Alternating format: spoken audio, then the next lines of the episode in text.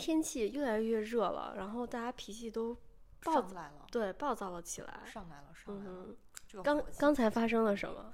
就是就是在我们停车的时候，然后已经停好了，然后以为一个可以停车的地方，忽然出来一个大爷，然后就是非常大嗓门的告诉我们说这个地方不能停车。对，但是他并没有任何的标识说不能停。对，而且他地上放着地锁，嗯就是明显这就是一个车位。然后我们就是很正，而且我们停了半天车，他都看见了。嗯他到最后我们都停好了才出来，嗯就很生气啊，嗯，就是很很生气。所以你怎么能不生气？所以很多时候都是在停车场上发生，就和其他人的争执。是的，就是在我们反抗一些不正不正确的规定和不平等条约的时候嗯，还有乱收车费的。啊，对，我记得以前我我停车，然后然后回来的时候，那个人人呢，他也没有穿停车的那个服装马甲儿，就是那你就知道停车都得穿一个小橘色什么绿色，对，就一个马甲儿。然后呢，他就跟我过来要钱，是就是要一个四十多还是五十多，我们就停了一两个小时，吃了个饭，然后我就跟他急了，就特别特别生气。那时候可能年纪还轻，然后旁边我那个朋友呢，就拦着我，就我就差点要跟人家动手，然后他就他就那么着往后拉我，然后就是这么着拉我。但是很多时候，你说为了维护自己的利益，就是不能被欺负，对不对？对，嗯，所以就是我特别想问，就是你在你的朋友当中，觉得自己属于脾气大的那种吗？很多人是和事佬，不愿意惹事儿，对就是他吃一点亏，他觉得啊那就算了，对我们就过去了。对，嗯我我也发现我生活当中，我很多朋友都是就是这样的，很多时候都是息事宁人，但是就是他们都会觉得说，那相对可能我脾气会更大一些，有的时候我就会觉得是不是是不是有时候我确实是有点脾气太大了。不是不是，我觉得在碰见这种事情的时候，首先第一步要去叫什么？去评测一下自己能不能怼过 对方。如果就是属于优势地位。对，如果怼不过，那就赶紧逃；如果怼得过，那就勇敢去怼，对对不对？对的，我记得我有一次怼的最最夸张，那个时候真的年纪很小，然后我甚至把警察都叫来了。最后，嗯就那次真的还是，我后来想想，其实还是挺危险的。嗯嗯，这个确实是，就像你说，它得有一个有一个度，但是但是关键时候真的是要叫民警，就是他们一般都会站在女性这一帮 这一方。嗯是这样的对对对对嗯，所以就是那一次我就不讲什么经过了，哦 有一点。确实是因为我我在就是小区停车的时候，然后也是停车，又是停车，然后我确实停在了一个不应该停车的地方，然后但是他那个地方没有写这个地方不能停车，然后也没有明显的标识，所以我把停车车停在那儿之后，我应该大概就是一个下午的时间，出来了以后我的车就被下了地锁，就是你哦。如果他那个锁他不给你开，你根本就开不了车。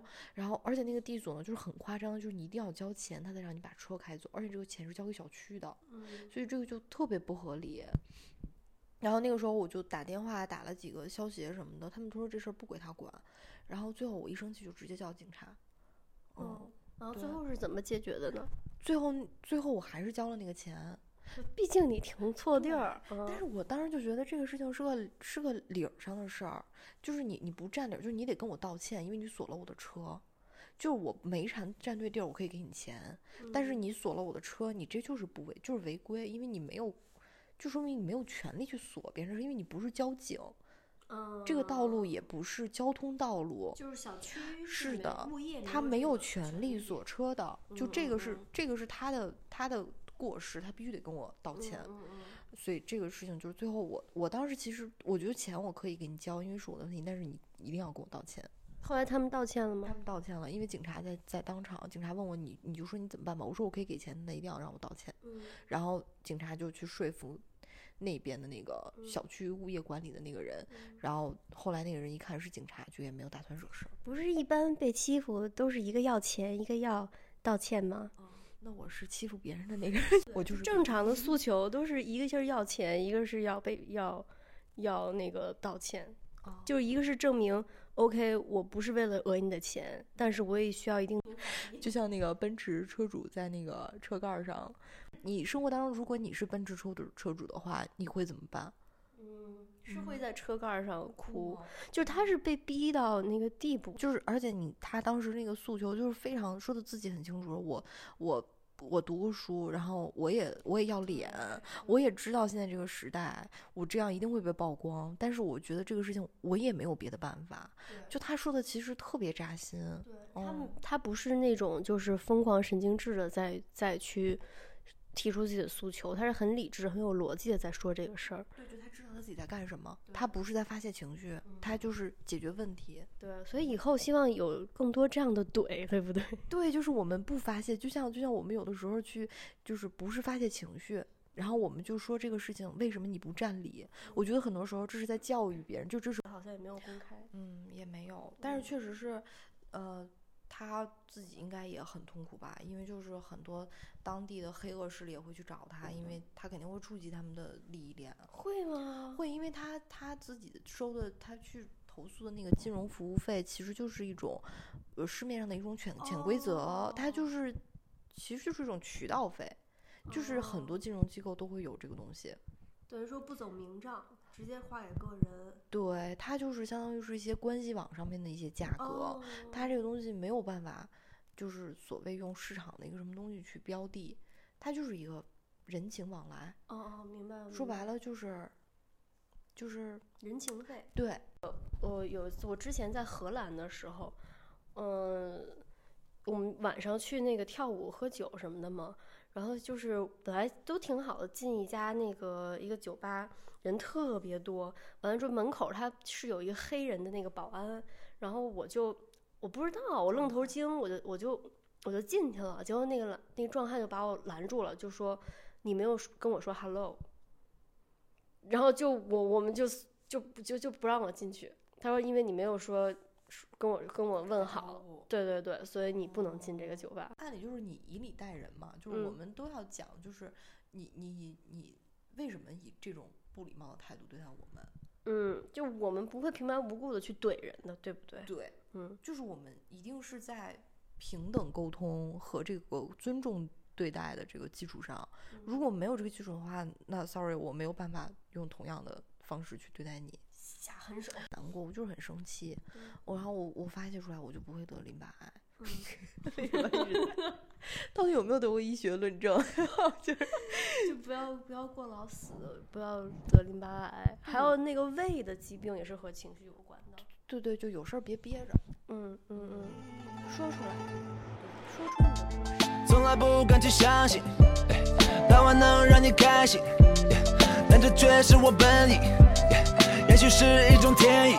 切磋武艺，切磋一下，武林高手来一比高下，千军万马就一声令下，面馆相见这千钧一发，可逼阵方向对你看这碗又大又圆，相聚就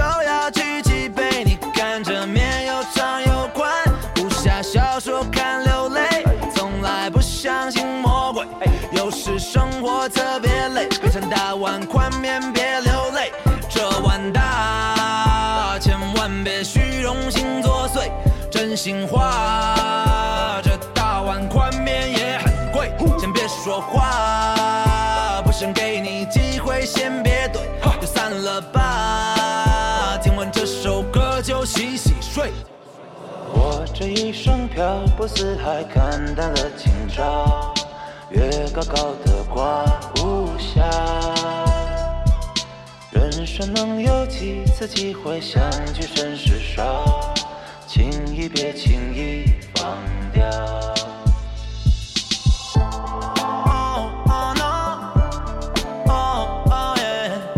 人生如戏，开个小玩笑，玩笑，别去轻易否定自己。拥有你的天地，没人能够把你定义。快乐才是真谛，所以何。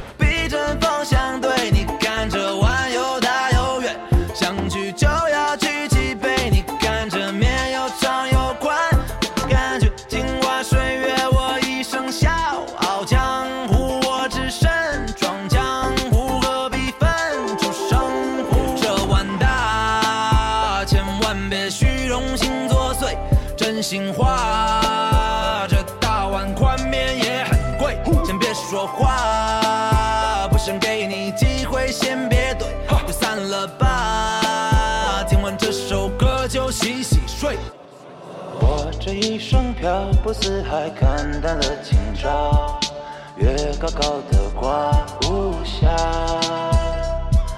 人生能有几次机会相聚，甚是少，轻易别轻易放掉。